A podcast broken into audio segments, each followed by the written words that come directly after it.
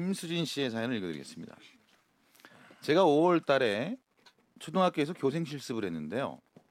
오후 시간에 시간이 남을 때 학교를 둘러보았습니다. 이렇게 오늘 제 사연은 동네를 둘러보고 여기 둘러보는 사연이네요.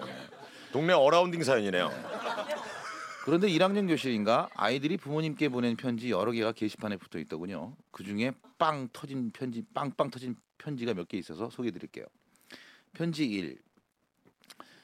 그러니까 아이가 어머니께 보낸 거예요.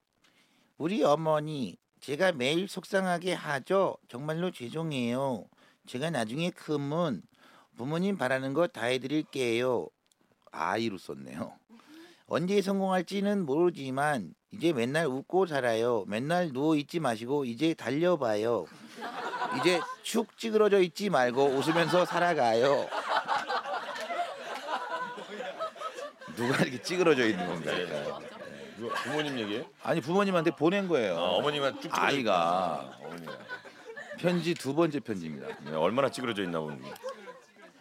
맨날 엄마 말도 안 듣고 맨날 혼나기만 해서 죄송해요. 저는 맨날 아빠가 아빠와 엄마가 혼낸다고 하면 자꾸 도망가서 죄송해요. 그냥 몇 대만 맞으면 될 것을 매일 피하게 돼요.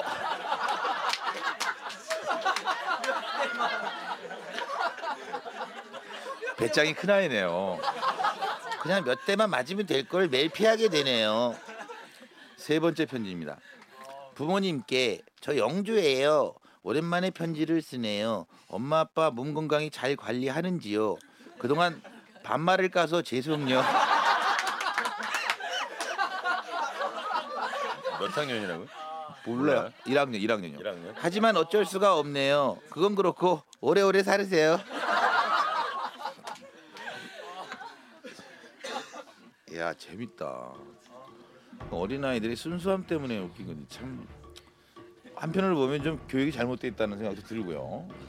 그 부모님 분명히 아버지가 그런 말을 썼던가 그랬을 거예요, 그죠? 가족 중에. 여보, 이렇게 찌그러져 있지만 말고 밥 좀 차려. 그렇죠. 예? 그리고 이두 번째 편지는 굉장히 담대하네요. 그냥 몇 대만 맞으면 될 걸 매일 피하게 되네요. 그래 그 말도 아빠가 했을 거야. 야 그냥 와서 몇 대만 맞아. 세 번째는 뭔가요? 그동안 반말을 까서 지속요.